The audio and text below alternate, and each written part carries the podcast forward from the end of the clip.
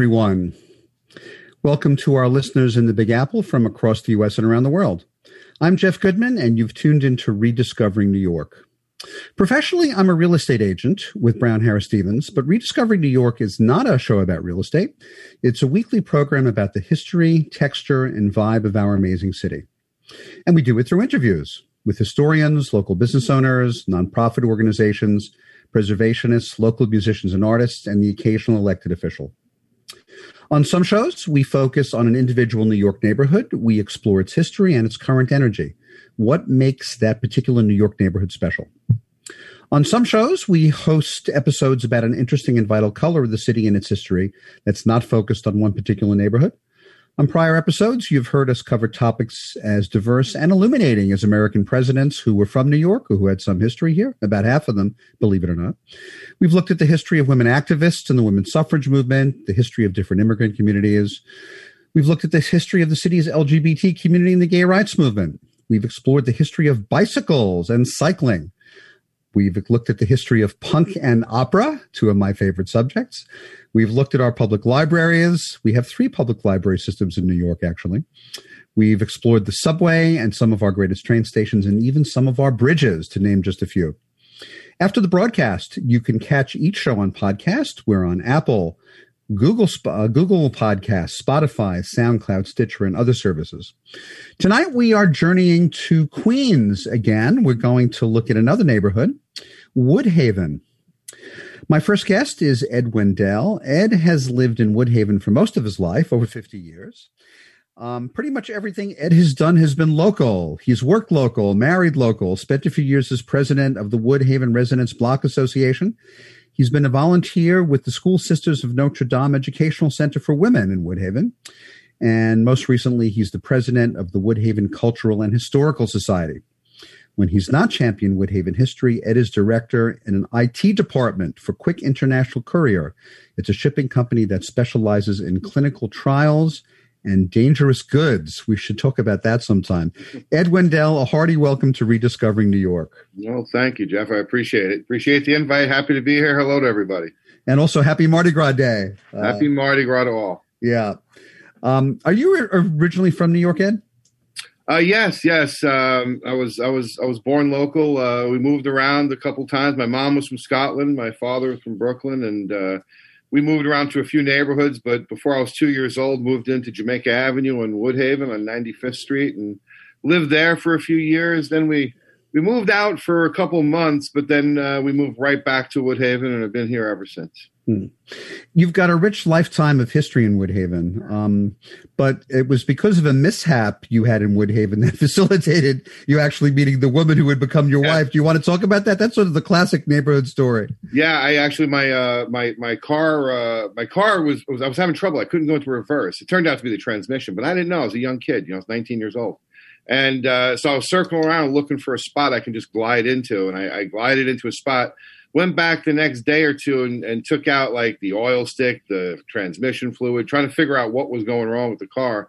Left my dipstick out on the car, and the next day when I went back, uh, my wife she came over and handed me my dipstick, and uh, that was it. We went to see Purple Rain uh, a couple nights nights later, but but she See, I knew her because I used to work in a deli nearby, and, and she was one of the customers. So I actually knew her when she was a little bit younger. There's a whole different story about that, but I guess that's not why you brought me here.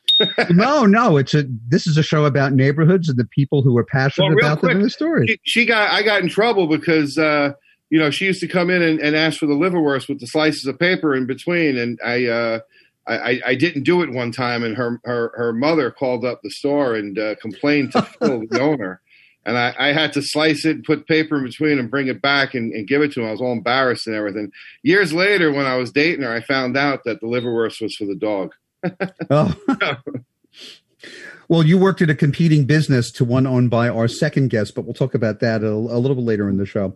Um, Ed, aside from the Woodhaven Cultural and Historical Society, you've been involved in some neighborhood organizations. Mm-hmm. Um, uh, what was the Woodhaven Woodhaven Residents Block Association, and, and, what did it do specifically? Because usually you hear about block associations. Sure. That are just like a block or two, but not like a whole neighborhood block association. Sure, sure. So the Woodhaven Residents Block Association was founded in 1970, uh, 1972 and uh, it was it was a civic association. It was a place for people to come and and, and air their complaints and, and, and, to meet their local elected officials, to, to meet the police. It was it was you know it was that kind of a, a neighborhood a neighborhood group, and uh, I was actually in the process of moving out of the neighborhood when I went to my first meeting, and uh, uh, I didn't even know the block association existed in uh, March of 2009. I went to my first meeting. By June, I was on the board of directors, and by December uh, I was president of the organization. It was a very, very quick uh, education for me, and I spent the next uh, couple of years uh, organizing in the neighborhood, and we did a lot of uh, graffiti cleanups, and, and, and and I left it in very good hands, and it's still still thriving now, and it's a 40, 40 something year.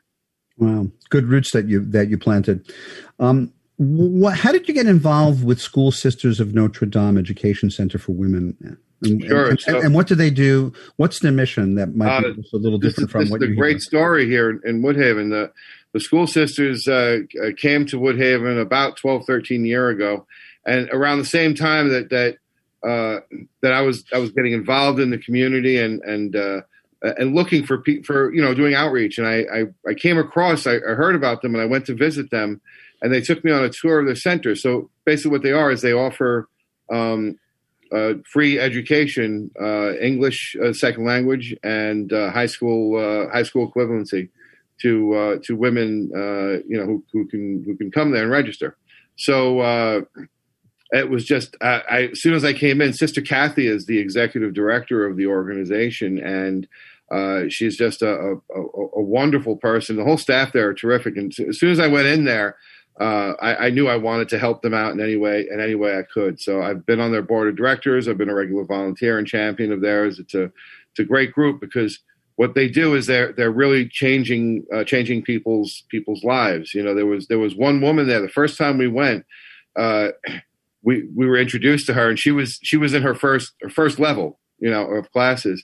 And uh, a couple years later, we, we we we met her again, and we were talking to her, and and she was telling us how difficult life had been for her when she couldn't speak English. Her, her kids were her kids all spoke English. They went to school. They had graduated. Uh, her husband did. He was out at work. She was she was alone. She felt very isolated. So she went there, and as soon as she uh, as soon as she had a good command of the uh, English language, where she felt comfortable, the first thing she went and did was to go volunteer at a local senior center.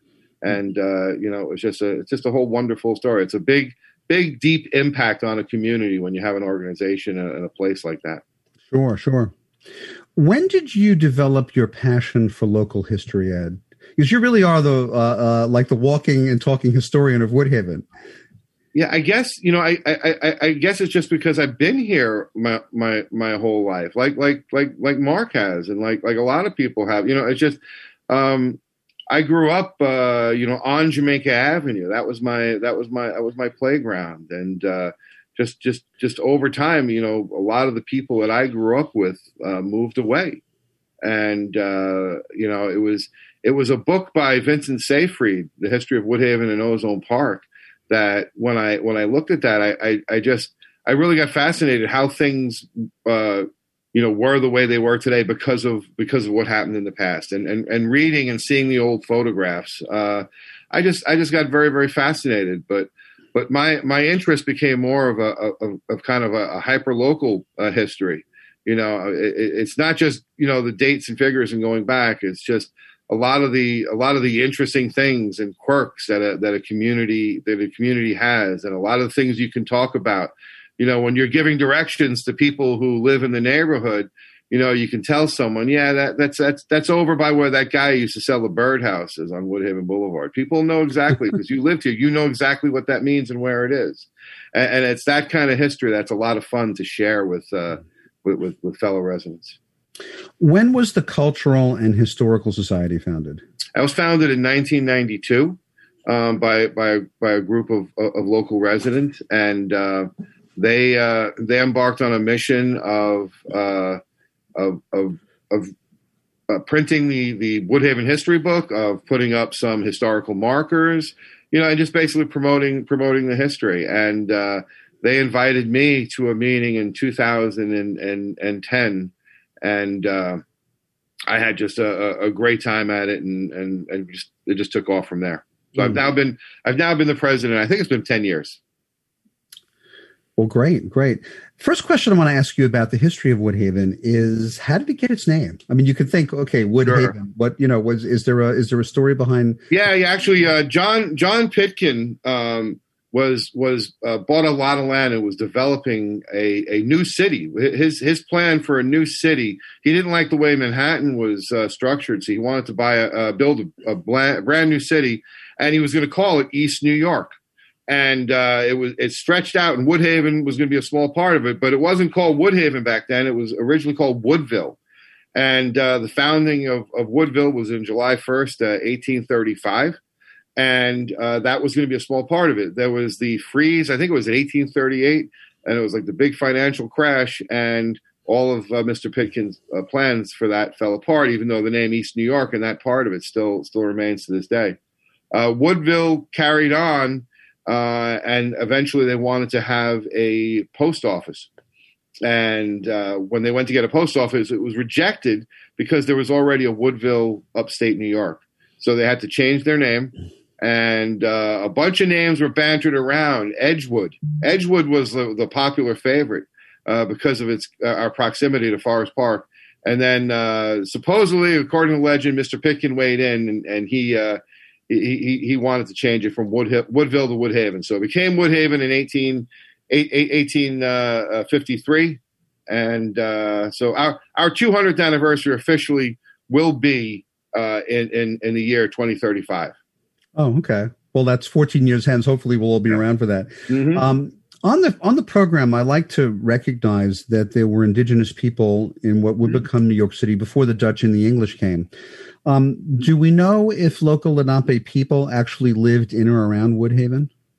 I, I, I really don't. You know, there was uh, there were the, a lot of the tribes were in uh, in Jamaica, and uh, which is where Jamaica Avenue took its its, its name after a, a, group there. But but around here, there's there's really there's very very little very little history that I'm aware of on it. I've never seen it. Hmm. When did Europeans first start settling in the area? Uh, well, in the whole area, you know, New York, um, uh, but specifically around here. Yeah, around what uh, around around here in the in the late 1600s, 1700s. Uh, we have a cemetery on 96th Street uh, in in, uh, in in Woodhaven. We've got graves back there going into the 1700s. Um, and and wow. we know we know that it, it was that was uh, after a long time if they started settling here. So we, we you know there's been people here for for 400 years or more. Did anything significant happen in what would become Woodhaven during the American Revolution? You know, you can. Uh, well, we had the Battle of Long Island, which was more in in, in Brooklyn, and supposedly uh, there there have been people said up up in Forest Park there are some high perches up there where you can see out to Jamaica Bay, and there was some uh, some sites. Oh, all right. Well, we're going to take a short break, and when we come back, we're going to continue our conversation with Ed Wendell. We're talking about Woodhaven. We're visiting Woodhaven in Queens. Ed is the president of the Woodhaven Cultural and Historical Society. We'll be back in a moment. You're listening to Talk Radio NYC at www.talkradio.nyc. Now broadcasting 24 hours a day.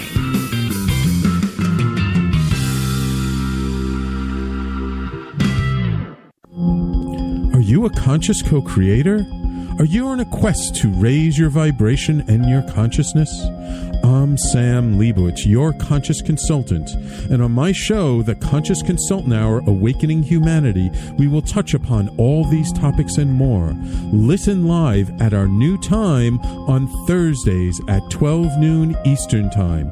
That's The Conscious Consultant Hour Awakening Humanity, Thursdays 12 noon on talkradio.nyc.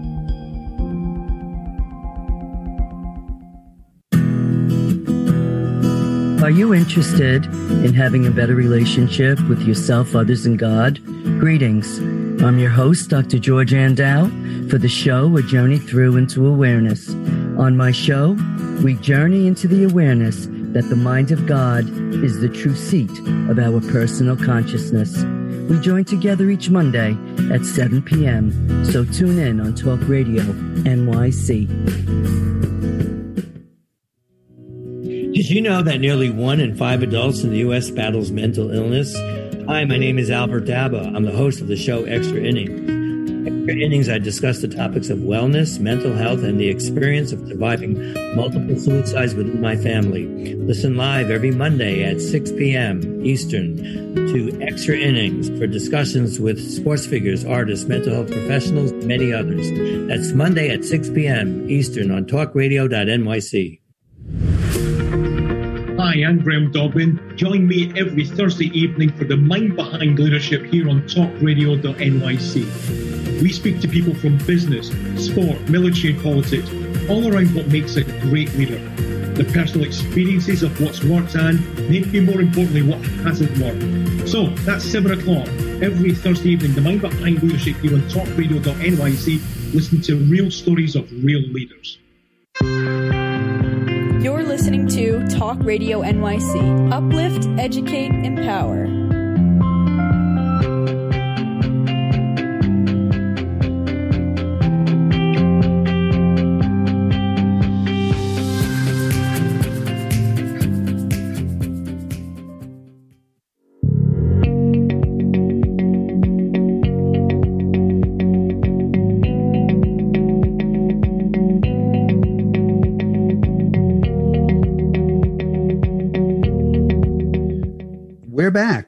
You're back. This is Rediscovering New York, and our episode tonight on Woodhaven and Queens. This is episode 102. Uh, my first guest is Ed Wendell. Ed is the president of the Woodhaven Cultural and Historical Society. Ed, are you working on any interesting projects right now in Woodhaven history? Uh, yeah, actually, we're working on a few. We're but uh, our main one is we're working on a uh, we're working on a book. Um, we have uh, uh, quite a collection of, uh, of, of photographs, and uh, we're we're we're hoping to get that out uh, sometime sometime later this year. And that's about all I can really say about it. But except there's there's a lot of a lot of very very interesting things coming our way. We've been saving a lot of uh, a, a lot of, a lot of great photographs. Haven't shown them in any of our presentations or, or, or anything. We're saving them for this because people are going to really love this. Well, I hope you invite me to the launch party because I'd love to come, especially if it's in the fall. It'll be at the uh, other end of this tunnel that we're in right now. Um, how can people get in touch with you if they're interested in finding out more about about the society? Be- best best way is to email us at woodhavenhistory at gmail.com. and uh, we have uh, we have weekly uh, we have weekly Zoom meetings, and we look at old newspapers, we look at old photographs, and uh, you know, we we we tend to call ourselves the Woodhaven historians because um, I, I, I really enjoy when people come to our show and they can they can bring their their history to, to the table. We have uh, on our Zoom calls we have uh, one uh, one woman who's been coming to him. She's 94 years old, and her parents owned a store on Jamaica Avenue. And uh, the stories she can tell and has told us, it's just it's just fan, it's just fantastic. It's uh you know it's a it's a lot a lot of fun, a lot of fun hearing it, and and, and I think you know one of the big parts of being a historian is uh, especially in a, in a, group like this is is that I'm not just the historian of the organization. We're all we're all the Woodhaven historians, and and uh, we're we're pulling everybody's story together. Well, that's great. Um, and as you could well imagine, I'm a I'm a sucker for local history, especially in this amazing city that we live in. And speaking of interesting history in Woodhaven, I was struck by the fact that there were not one but several racetracks that were uh, mm-hmm. started in Woodhaven, and as far back as the 1820s. That's that's like 200 years ago. I grew up in Sheepshead Bay, mm-hmm. and you know there was a racetrack that went up, I think, in 1890 or something. So when you hear about several racetracks that sure. you know that that got started almost 200 years ago, that's a long time. Yeah. So so this this October 15th, 1820, uh, 18 October 15th, 1821 was the first race um, at the Union Course Racetrack uh, here in here in Woodhaven, which was the largest uh, dirt track at the time, and uh, and at different races, they used to have match races between the North and the South, uh, and uh, there was upwards of hundred thousand people reported that came to to Woodhaven to to view this. Uh, you know, and it was very very important to the development of our community. all the businesses that's cropped up around it, hotels, they they brought the railroad uh, here and had a stop at the train station. I mean, it really, it really was uh, central to, to, to our to our community. Uh, a second racetrack cropped up in what is now today Ozone Park, Centerville Racetrack. Uh, so racing was was was very very uh, uh, hot around here. The Union Course racetrack has been gone for many years, but there's still plenty of it around. We do walking tours around around Woodhaven, and there is actually one small street uh, in Woodhaven that is part of the far turn of the original racetrack. So you can see it all these years uh, later. And it's just, it's amazing. It's a little hidden piece of Woodhaven uh, history right there in front of everybody's eyes. And when people, uh, you know, I like to say it when people have those those moments that just poof, they've lived here their whole life, and they and all of a sudden, you know, you're showing them something that that's right there in front of them they they never knew existed, and it's right there, and it's just a, it's it's a great feeling when you can show that to somebody, you know. You're uh, talking about Clemente Court, right? Yes, yes. I'll have to, I, you know, I love little, little uh, fascinating tidbits like that in corners that people wouldn't even wouldn't even know what their history was. For, for, for people at home, Clemente Court is just a tiny little uh, street in, in, Woodhaven. that doesn't even look like a street; it looks like a driveway, and uh, it's between two houses. And you go back there, and there's a little area back there with three more houses, and it's just, it, it's, it's, it's just quirky. You know, it's quirky. You like that stuff, and uh, yeah, when you when you when you look at it, you look at the racetrack. It was uh, it was the it was the one of the one of the turns on the on the track. When did the uh, of course the third one is the famous A of the ABC of uh, Aqueduct, which is still there. When did when did the other two close? Uh, I'm not sure about Centerbrook. That's more that, that, that really is definitely more of Ozone Park's history. Um, uh, not even not even really part of, of, of what has, but but the, uh, the the Union Course racetrack during the 1860s was a camp for Union soldiers. And then after that, they tried to bring it back, but by the by by about 1870, uh, it it was it was it was gone. It was divided up, uh, like in the 1890s. So it sat there for 20 years. It was actually an eyesore in the neighborhood. It was kind of sad. And, and then uh, they they built it up and built uh, built housing all over the hmm. place. Mm. Well, we, we talked about John Pitkin and his vision of building kind of uh, an alternate city, you know, in the area. It's different sure. from uh, uh, uh, New York, which was Manhattan, and Brooklyn, mm-hmm. which also was was getting kind of crowded. Um, but his uh, dreams and his planning were dashed by uh, I, th- I, think the Great Panic was in 1837. I wasn't around then, but mm-hmm. I remember that. you know, in the books of the days of mm-hmm. good old Martin Van Buren, another New Yorker who was president of the United States. Um, when did residential development in the area really start then? When when when would we have begun to see um, the neighborhood look or at least parts of the neighborhood look like we see now? Sure. So so you know really uh, what is what is what what is now ozone park um, south of uh, um, uh, of atlantic avenue where the clock tower is in that whole area that was that was Woodhaven proper, and and and you had housing there in the 18, 1870s, 1880s. You had buildings, you had houses. Um, whereas the other side, what is now Woodhaven, was mostly farms.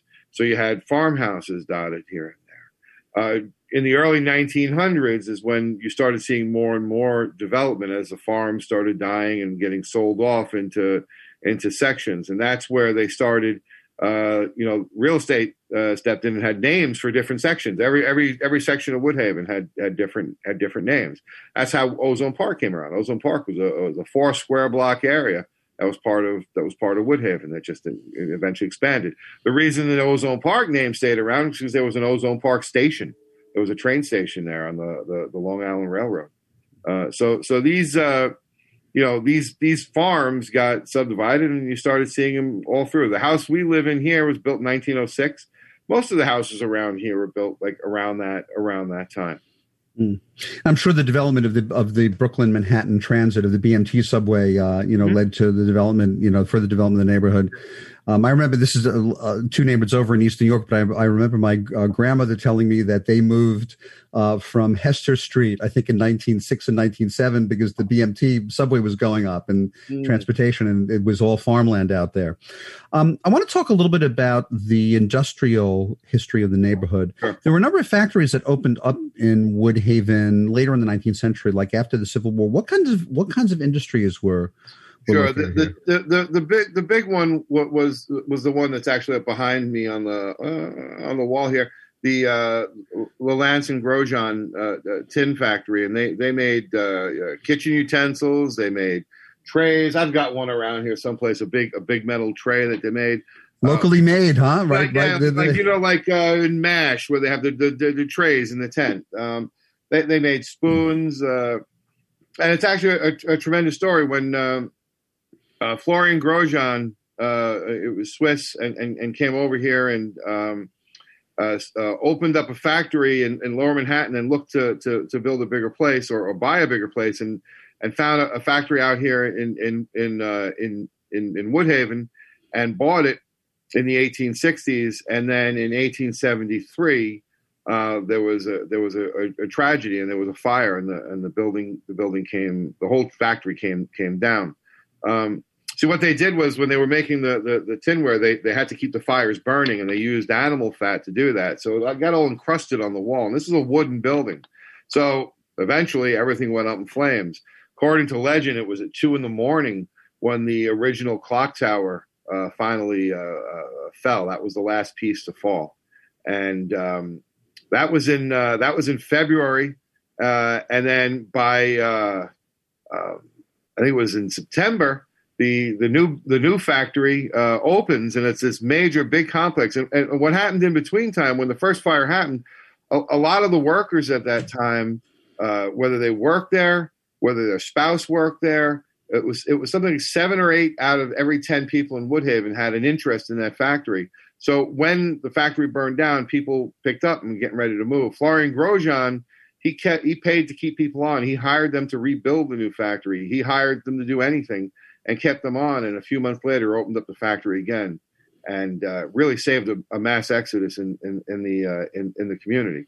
Mm. And uh, the factory stayed around for, for a very long time after that. He's a very interesting character, Florian Grosjean. Mm. Um, one of the oldest businesses in Queens, and I think one of the oldest tavern businesses in all the five boroughs, is right in Woodhaven. That's Neir's Tavern. Mm-hmm. Um, when did it open? So it, it, it, opened in 1829. It opened on the outskirts of, of, of the racetrack. Um, and uh, it has gone through uh, several different names uh, uh, uh through the years the Blue Pump Room, and uh, eventually it was it was it was bought by the Neirs family, and and and it was it was Neir's for many years. Then it, it reverted back. It was called the Union Course uh, a, a bar, um, and then it was uh, it was ready to close uh, back in 2010, and um, a group of uh, a, a, group of guys, including the current owner Loycent Gordon, uh, stepped in and, and and saved it and restored it and uh, and have done a have done a great job. I, have been very honored to be a friend of Loy and, and, and part of the Neir's uh, uh, 190 committee that that uh, that worked hard to to really push out and promote it. And it's been it's been really a 10 year a 10 year uh, a program to to to promote this place and, and and to say we have something very very unique here. Uh, not just in Woodhaven, but in, in New York City, and, and we really we really think this should be preserved and saved. I wonder what happened to Neir's during Prohibition if they became a coffee house. You know, it's all uh, Irish coffee and Scottish coffee, and uh, yeah, yeah. I, I, would say so. Yeah. yeah. Um, Neir's isn't the only old business. There are a number of nearly century old businesses in Woodhaven. Mm-hmm. Our second guest, actually, he uh, he owns a business that's been around for for more than hundred years. Mm-hmm. What are some of the other businesses that have that have been around a long time? Well, you know, you've got uh, we've got a, uh, a, a funeral home that's 125 years old. We got an insurance company that's 125 years old. Um, you know, we've got uh, Schmidt's Candies, a, a, chocolate store that's coming up on 90, uh, 90 years old. Still very does it. Uh, uh Margie Schmidt, who runs Schmidt's Candies, does uh, uh, has the same original molds that her grandfather used when when when he started the place. I mean, it, it, it's just it's been around for forever. We've got an upholstery place that's 83 years old. We've got the same newspaper covering us since 1909. We've got a wow. Uh, you know, we've got a, a 120 year old uh, carousel that's a New York uh, city city landmark. We've, we've got a lot of longevity and a lot of local history. I'm very very blessed to, to have this. Uh, if you're into local history, I've I've got like the greatest playground in the world because everything's here. Everything's there's a lot of great local history, and it's all still right in front of us. Well, when we come out of the tunnel that we're in right now, the pandemic, I'm definitely going to going to go on, on, on one of your tours of Woodhaven. Correct. Ed, Ed, we're almost out of time. One of the things I wanted to, to bring up and ask you is, is one of the important things you've done as a local historian is to reveal certain things that either had been forgotten Mhm. uh, or you know like forget, forgotten on the back shelves. You, Yeah. you talk about one of the one or Yeah, two of those is- things that you've uncovered. this the the the the the, the ba- I mean the, the the first one for us that was big was um, the memorial trees of Forest Park. Uh, we had just been doing some research and we found this little clipping about a, a plan to to to to plant memorial trees to the soldiers of World War One who were who were killed. And and through just digging and digging, we found plenty of articles, but it was finding the location of them. Forest Park is a big place, 538 acres and eventually uh, we found enough information uh, and uh, we're actually use, able to use the new york city website and look uh, they have some great overhead views from the early from 1924 and we were able to, to spot where the trees had been planted and uh, um, the families of the soldiers used to go up there and decorate them. These trees were very personal to these people. And um, over time the, the tradition had died. So, with local students, with the ROTC, we have for the past five years uh, uh, brought that tradition back, and and we decorate those trees every every Memorial Day. Wow, that's really that's really wonderful and very meaningful. Oh, listen, you know what? That moment when we were looking and we saw we saw where the trees were. It's like you know you're discovering something. You know, it's like that scene in the movie where the researcher has the uh, magnifying glass, and all of a sudden you see that clue. It was that bingo moment, and and everyone we told, everyone was just overjoyed to hear this. It was great. It was like finding out uh, finding out something new about your community that was really great. It was like Christmas morning. Wow. Well, Ed, thank you so much for being on the show and speaking about the history of Woodhaven. Uh, our first guest has been Ed Wendell. Ed is the president of the Woodhaven Cultural and Historical Society.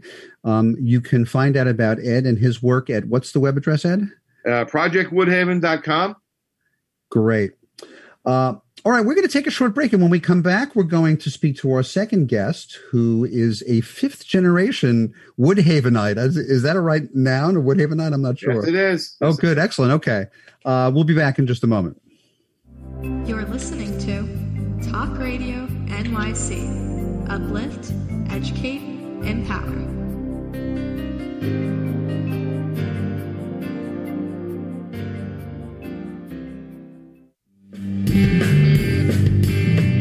Everybody, it's Tommy D, the nonprofit sector connector coming at you from my attic.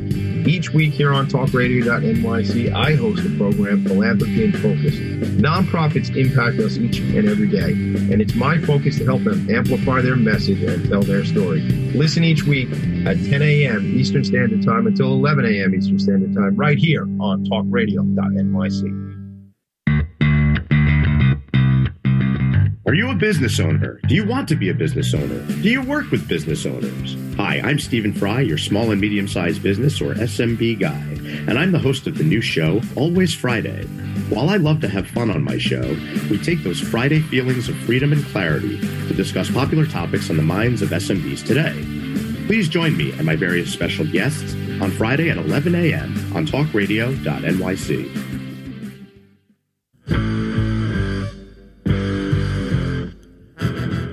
run or are ready to open your own business? Hi, I'm Jeremiah Fox. I've been operating and opening small business for the last 25 years, and I'm the host of the new show, The Entrepreneurial Web. Tune in every Friday at noon Eastern Time for insights and stories on the nuances of running small business right here on Fridays at noon, talkradio.nyc.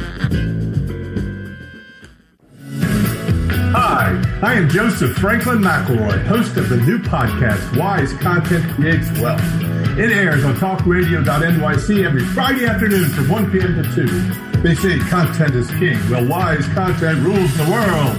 Every episode features tools and tips for content marketing and business people telling the wise content stories of that success. Tune in every Friday from 1 p.m. to 2 on talkradio.nyc. You're listening to Talk Radio NYC at www.talkradio.nyc. Now broadcasting 24 hours a day.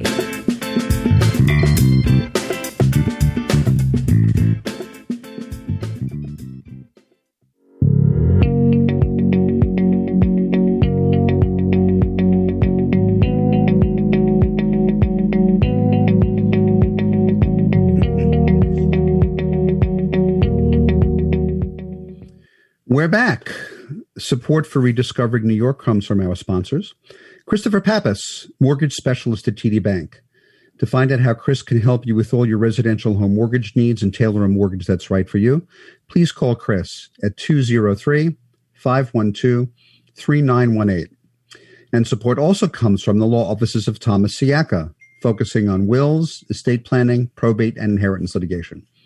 Tom and his staff can be reached at 212 495 0317. You can like this show on Facebook, and you can also follow me on Instagram and Twitter. My handles there are Jeff Goodman NYC. If you have comments or questions, or if you'd like to get on our mailing list, please email me, jeff at rediscoveringnewyork.nyc. One other note before we get to our second guest, even though Rediscovering New York is not a show about real estate, when I'm not on the air, I am indeed a real estate agent in our amazing city where I help my clients buy, sell, lease, and rent property. If you or someone you care about is considering a move into, out of, within New York, I would love to help you with all those real estate needs. You can reach me and my team at 646 306 4761. Our second guest is a fifth generation Woodhavenite. He's Mark Gallagher. Mark is the proud owner of the Manor Delicatessen. It's a build, it's a business that's been in business since 1905. Uh, and Mark also started some other businesses, both called Oktoberfest. Um, one of the note before I asked Mark a question during the break, uh, Mark said that he and Ed they went on parks tours as kids, and they found arrows and other Indian artifacts in in the park. So uh, there definitely was a history of uh, local Lenape peoples here before uh, uh before the Europeans came.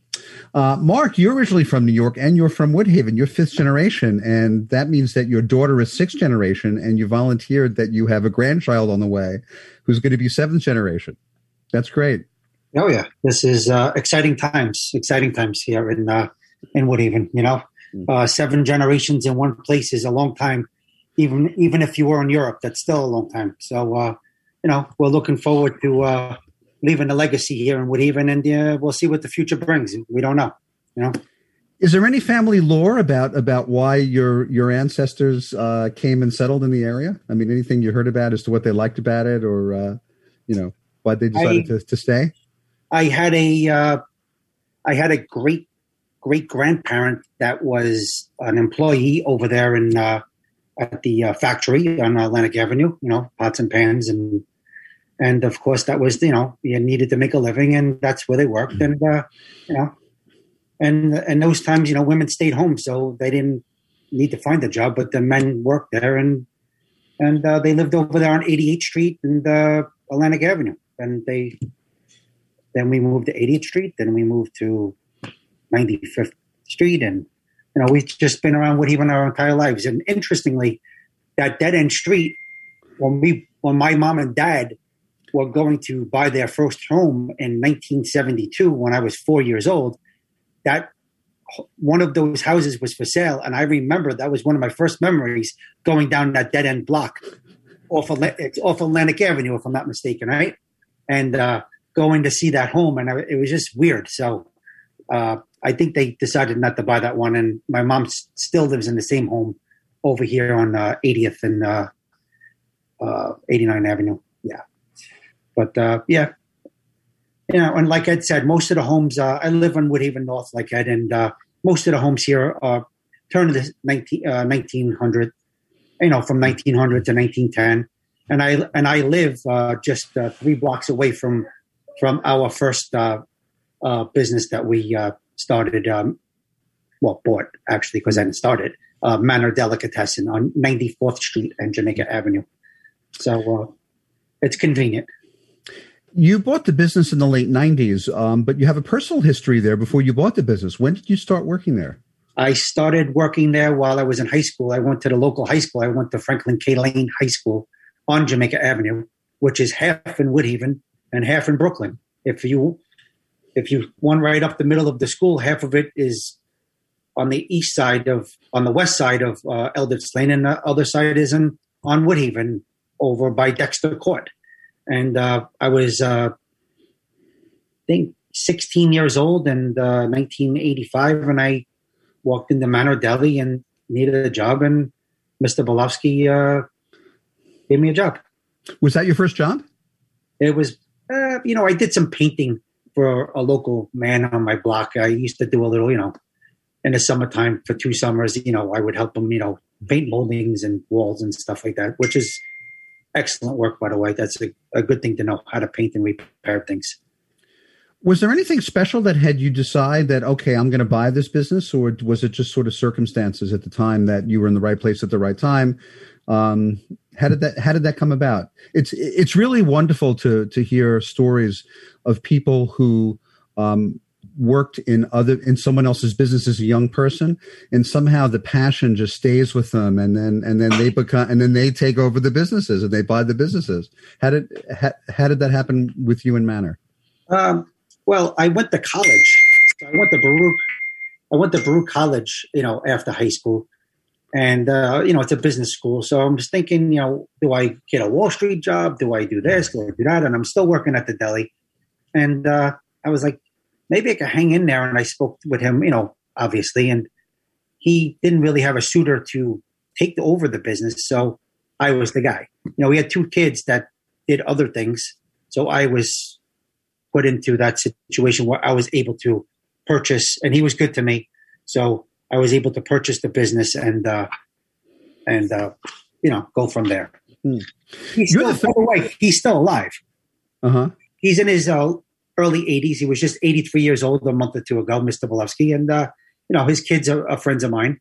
And, uh, you know, he's doing well. And he still comes in and, you know, looks around and checks up on things and, you know, makes him feel important. And, you know, it's important, you know, that people feel important. And, we know, we respect that. And uh, he still comes around. Well, the the the business, I'm sure, has part of his spirit, and so it's great that he comes and continues. Well, you know, in, he was there he owned that business for 35 years, and I own it for since 1999. Well, that's I don't know, 22 years time. now. Yeah, 22 years. So between the two of us, it's a long time. You're the third owner of Manor. Um, I'm not sure if I'm the third. I was thinking about that because I think there was a few owners, you know, in the early 1900s, and there was a old tale that, believe it or not, I think he told me in 1938 there was actually a robbery there, which was you know, kind of strange. And uh, the clerk got shot in the shoulder, and they went off and ran away on a buggy, and and uh, you know was apprehended later on. But knock on wood, nothing since then, and uh, you know all good in, in Woodhaven. So uh, it was it was. I don't know if I'm. I don't really know how many generations or how many people owned Manor Deli, but I do know the last two and Mr. Viets is actually this child of the prior person to Mr. Bolowski, and he is the president of the Milwaukee School of Engineering. Mm. And uh, yeah, his mom were you know owned that store. We're going to take a break in a minute, but I, I want to ask you first: um, Were there you went to business school before you before you bought Manor? Um, were there any changes that you made? And I'm not meaning like about the food necessarily, but just you know uh, anything that you did to change the way the business was was run. Uh, I mean, over time, you have to change because you know the demographics of the uh, of the uh, neighborhood change. You know, where you know you didn't necessarily have just German and Irish and Polish people anymore. You know, you had you know Hispanics and and Guyanese and Trinidadians and Dominicans and you know Puerto Ricans and you know people like like any other place in New York City. You know, we're a melting pot of people, and you know, Woodhaven is uh, we grab onto people and they kind of stay here.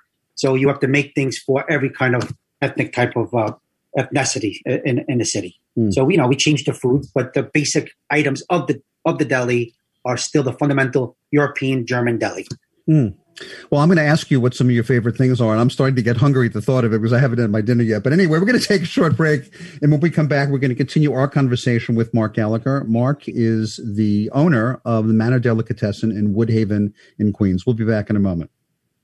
You're listening to Talk Radio NYC. Uplift, educate, empower.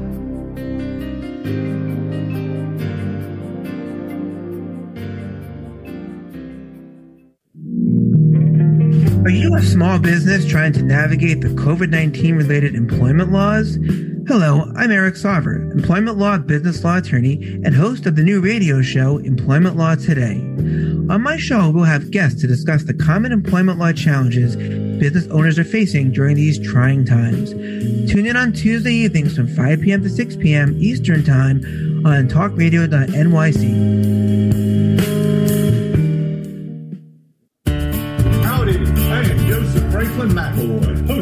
podcast, Gateway to the Smokies. It airs on talkradio.nyc every Tuesday night from 6 p.m. to 7. Every episode is dedicated to memorable experiences in the Great Smoky Mountains National Park and surrounding areas. This show features experts and locals who will expound upon the richness of culture, history, and adventure that awaits you in the Smokies. Tune in every Tuesday from 6 p.m. to 7 on talkradio.nyc.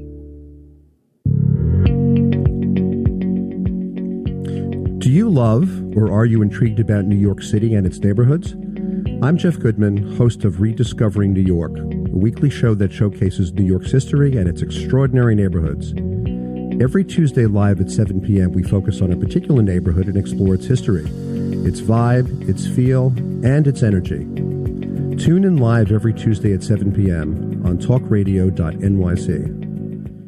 You're listening to Talk Radio NYC at www.talkradio.nyc. Now broadcasting 24 hours a day.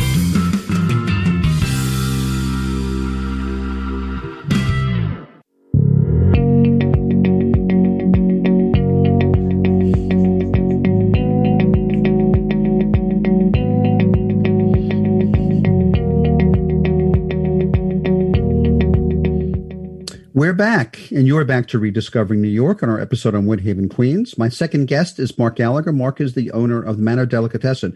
You know, one of the things I like about, just as a note about having two guests, is they really can can complement and supplement each other's uh, each other's contributions. Uh, Ed talked about the history of Woodhaven, and um, Mark happened to speak during the break about about some of the Indian artifacts that he and Ed found as kids in the park. And during the break, uh, Ed mentioned that he had ads from from Manor Delicatessen from 1914, um, when a man by the name of Otto Lil, Lilkendi was the owner, and sadly, he and two of his children died in the pandemic, the last one, uh, the flu pandemic of 1918 and 1919. Before I ask you about uh, Woodhaven, neighborhood, Mark, I'm also intrigued about your restaurants. You have two restaurants with the name Oktoberfest. I can imagine that they're German cuisine, and you serve really good German food and lots of good beer there. Uh, yeah, I mean, you know, back in uh, 2006 when uh, yeah, it was a little slow in Woodhaven, so we we branched off into uh, Glendale, Queens. Uh, they were building a brand new shopping center that was interesting. Uh, it was a place called Atlas Terminals, and they built a shopping place called Atlas Park out of it. And it was an old place where railroad cars would go in, and and uh, it was a pretty historic place where railroad cars would go in there. There were General Electric used to be there. Uh, they used to make manufacturing. They used to make bullets for World War II uh, all kinds of stuff was going on there. So they ripped it down and they made a shopping center and they built a movie theater. And uh, I figured uh, I originally wanted to put a deli there, but it didn't fit. So I I branched off and I used the German theme and just made a small Oktoberfest beer, bratwurst, schnitzel type of place uh, right outside the movie theater. And that was in 2006. Uh, in 2009, we were fortunate enough to get a place in Forest Hills, which is very close to there. You know, everything's within a, triangle, five minutes away from each other. Uh, and uh, that's a 5,000 square foot restaurant where we have a full menu, full bar. Uh, it's a, it's a real Bavarian German uh, place, and uh, of course we you know we always have different specials of anything you could think of. Of course, the German food could get kind of boring after a while, so our local people like uh, like the specials that we do. Well, I'm going to have to when the, this pandemic is over. I'm going to have to uh, try out Oktoberfest in Forest Hills. One of my favorite places in the East Village, where I used to live, was Zum Schneider. Oh, and yeah. uh, sadly, uh, uh, Sylvester uh, shut his business down. Actually, coincidentally, like a month before the pandemic hit, his lease was up, um, and I had some wonderful uh, Oktoberfest Oh, yeah. memories. Uh, Very fun place. yeah, yeah. Well, let's let's talk about Woodhaven. Um, describe the vibe of Woodhaven. You talked a little bit about um, the different communities that have evolved in Woodhaven. Describe the vibe of Woodhaven, Mark. What is it you like about it? Uh, I mean, Woodhaven, Woodhaven really centered for the last 50, 60 years, probably because of the J train. I mean, it goes right down the middle of Jamaica Avenue. So, you know, back in the 70s, uh, many of the people that worked on Wall Street actually lived in Woodhaven. You would see all the men, you know, neatly dressed and going up the platforms on 85th Street and 80th Street and uh, Forest Parkway and you know down by Woodhaven Boulevard. Everybody was dressed beautifully, and they were going to Wall Street. So Woodhaven comes from you know nice educated background. You know, we came from laborers, and then we moved up in class, and now we're back into laboring. You know, in Woodhaven, but that's not to say that that's not hard work. That's what I do my do my whole hard my entire life. Uh, so I like the vibe that we're always constantly tra- changing, and uh, and there's always a challenge with with the uh, with the current situation in, in Woodhaven. Uh, it might get some bad press, but we persevere, and we always uh, we always end up on the other side with uh, you know sparkling gems and uh, and uh, a great community of uh, people that are always willing to help each other. You know, one question I like to ask my guests who own who own local businesses, and, and this is, sometimes is a little bit of a stump question for them, but I like to ask it anyway. Um, if is there anything that you feel makes Woodhaven unique compared to other neighborhoods? Oh boy, I mean Woodhaven itself, I would say Woodhaven is very unique because we are Forest Park, and Forest Park is probably one of the best parks in New York City. I was actually written up once in in the New York New, uh, Newsday, uh, a full page article on how wonderful uh, Forest Park was, and I was the premier person that they spoke to about it. Forest Park has a carousel. We have a golf course. We have airplane field. We have uh, uh, uh track. You know, Victory Field. We have football fields, baseball fields, uh, soccer fields. I mean, Forest Park, like Ed said, is 530 acres. It's it's tremendous. It's the same designer as as Central Park and Prospect Park. Uh, it's it's a gem hidden in New York City. It's it's great. I was going to make a little Brooklyn quip when you de, uh, described your high school as being half in, in, in Brooklyn. I'm a, I'm a native Brooklynite. Um, Forest Park actually was first commissioned by the city of Brooklyn, but then uh, the city consolidated, I think, around the time in 1898 before it was actually open, or Brooklyn may have bought the land. I forgot. Well, I forgot. Interest, interestingly, uh, my my home. If you look at the title of my home, I live in what's called we called it Woodhaven Manor, but the the original title of my home is uh, Brooklyn Manor, 1908. Oh, wow. Yeah. Which I don't know why. Maybe Ed does, but I don't know why. Well, it might have been because Brooklyn. I mean, if if there was a history of Brooklyn having, I I think they bought that land in 1890, maybe 1891, something like that. Um, anyway, um, is there anything that has ever surprised you about Woodhaven, Ed? The things that you one day you see something you go, wow, that's surprising about about the neighborhood. I didn't realize that before, even as a, even as a fifth generation Woodhavenite. Oh yeah, every every every day, every day when every day we do research, we find we find we find something new, and just I always tell people look up, look up. Mm. Uh, you know, this is that that kind of local history. When you walk along Jamaica Avenue, look up. You see signs for for stores that haven't been in business in years. Not just a few doors down from uh, from Mark's place uh, from Manor Deli. There, there's a um, it's above uh, uh, Jack's Hardware. Um, you look up, you see a sign for Alexandria's, um, the first store. Mark, have you ever seen that? Absolutely. Yeah, yeah. I mean, it's just this beautiful, beautiful old sign that's at top of the building, and Alexandria's hasn't been in business since well, before 1940 or something. You know? Here's one. Here's one that's actually cool. Yeah. How many how many neon signs are left in New York City? Wow. How about Manor Deli? Yeah, Manor Deli is hmm. beautiful. Manor, Manor Deli has authentic 1962 or 63 uh-huh. beautiful neon signs that are continually there. But uh, it's it's a real neon sign. Beautiful place. Yeah. You know, the, the thing is when you when you talk about Manor Deli as a place like a, a Woodhaven place, that it's one of those places that when you talk to people, uh, and one of the things Mark couldn't talk about, I can talk about it though, is this: it's just got the best food the cleanest place. And whenever you talk to anyone who, who lived in Woodhaven, past or present, it's it's always one of the top places they mention. They say they always say right away, Manor Deli is the greatest food. So you guys, uh, you know, definitely when you, Jeff, when you come out here, you have to you have to stop there and uh, and and and, and uh, check it out. Absolutely. We have a couple of minutes left. Mark, I wanted to ask you, as a business owner, is there anything that you struggle with particularly in, in Woodhaven? Uh, I don't like that the press always, uh, whenever there's something that's not positive and it's negative and it happens on the J train, somehow it always gets labeled as Woodhaven. even even when it's not Woodhaven, which I have no idea how that happens. You know, it could happen down on 160th Street and all of a sudden it's Woodhaven. It could happen in Cypress Hills and it's Woodhaven. And uh, I think that uh, you know journalists should you know actually know what they're writing about, to say the least, and uh, maybe they should get themselves a map. Mm.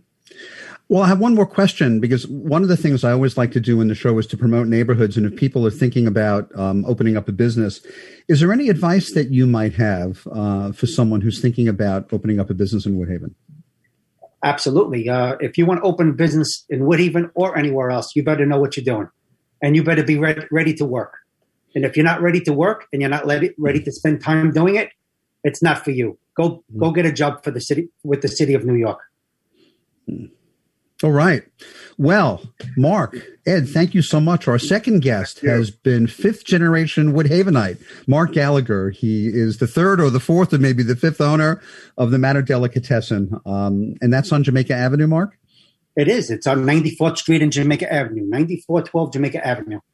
And also, um, Mark is the proud owner of two Oktoberfest restaurants, one in Forest Hills, the other in Atlas uh, Atlas Terminals. Yeah, Atlas Terminals. We're, Okay. we're currently closed there, but we we will open again soon. You know, it's a small place, and uh, it, it's not it's not really a good criteria during the pan- pandemic, so we choose just to close it for now. Well, guys, thank you so much for being a guest on the show. Um, if you have comments or questions about the show, if you'd like to get on our mailing list, please email me, Jeff at rediscoveringnewyork.nyc. You can like us on Facebook and also follow me on Instagram and Twitter. My handles there are Jeff Goodman NYC. Once again, I'd like to thank our sponsors, Chris Pappas, mortgage banker at TD Bank, and the law offices of Tom Siaka, focusing on wills, estate planning, probate, and inheritance litigation. One more thing before we sign off. I'm Jeff Goodman, a real estate agent at Brown Harris Stevens in New York City. And whether you're selling, buying, leasing, or renting, my team and I provide the best service and expertise in New York City real estate. To help you with your real estate needs, you can reach us at 646 306 4761. Our producer is Ralph Storier. Our engineer is Sam Leibowitz. Our special consultant is David Griffin of Landmark Branding. Thanks so much for listening, everyone. We'll see you next time.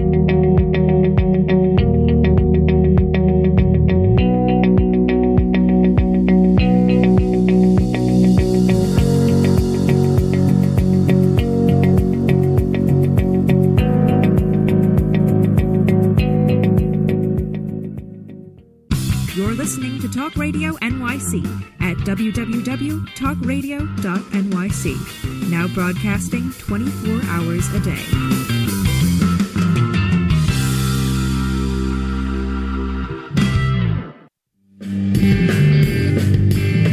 Hey everybody, it's Tommy D, the nonprofit sector connector coming at you from my attic.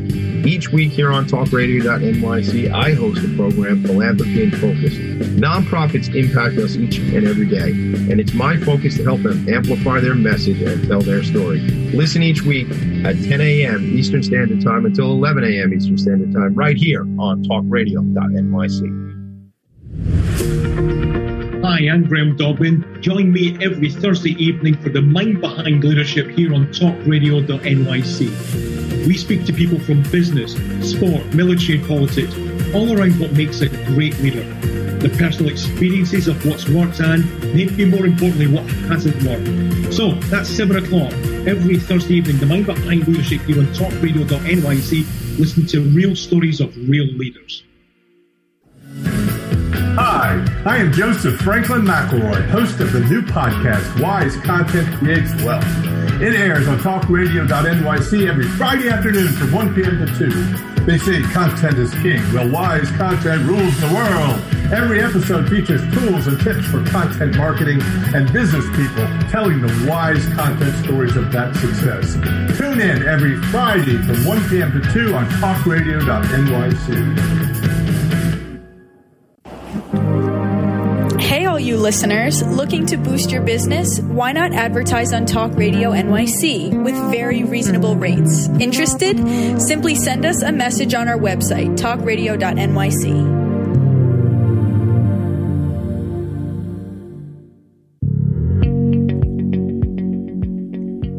Do you love or are you intrigued about New York City and its neighborhoods? I'm Jeff Goodman, host of Rediscovering New York, a weekly show that showcases New York's history and its extraordinary neighborhoods. Every Tuesday live at 7 p.m., we focus on a particular neighborhood and explore its history, its vibe, its feel, and its energy. Tune in live every Tuesday at 7 p.m. on talkradio.nyc. Howdy, I am Joseph Franklin McElroy, host of the new podcast, Gateway to the Smokies. It airs on talkradio.nyc every Tuesday night from 6 p.m. to 7. Every episode is dedicated to memorable experiences in the Great Smoky Mountains National Park and surrounding areas. This show features experts and locals who will expound upon the richness of culture, history, and adventure that awaits you in the Smokies. Tune in every Tuesday from 6 p.m. to 7 on talkradio.nyc. You're listening to Talk Radio NYC. Uplift, educate, empower.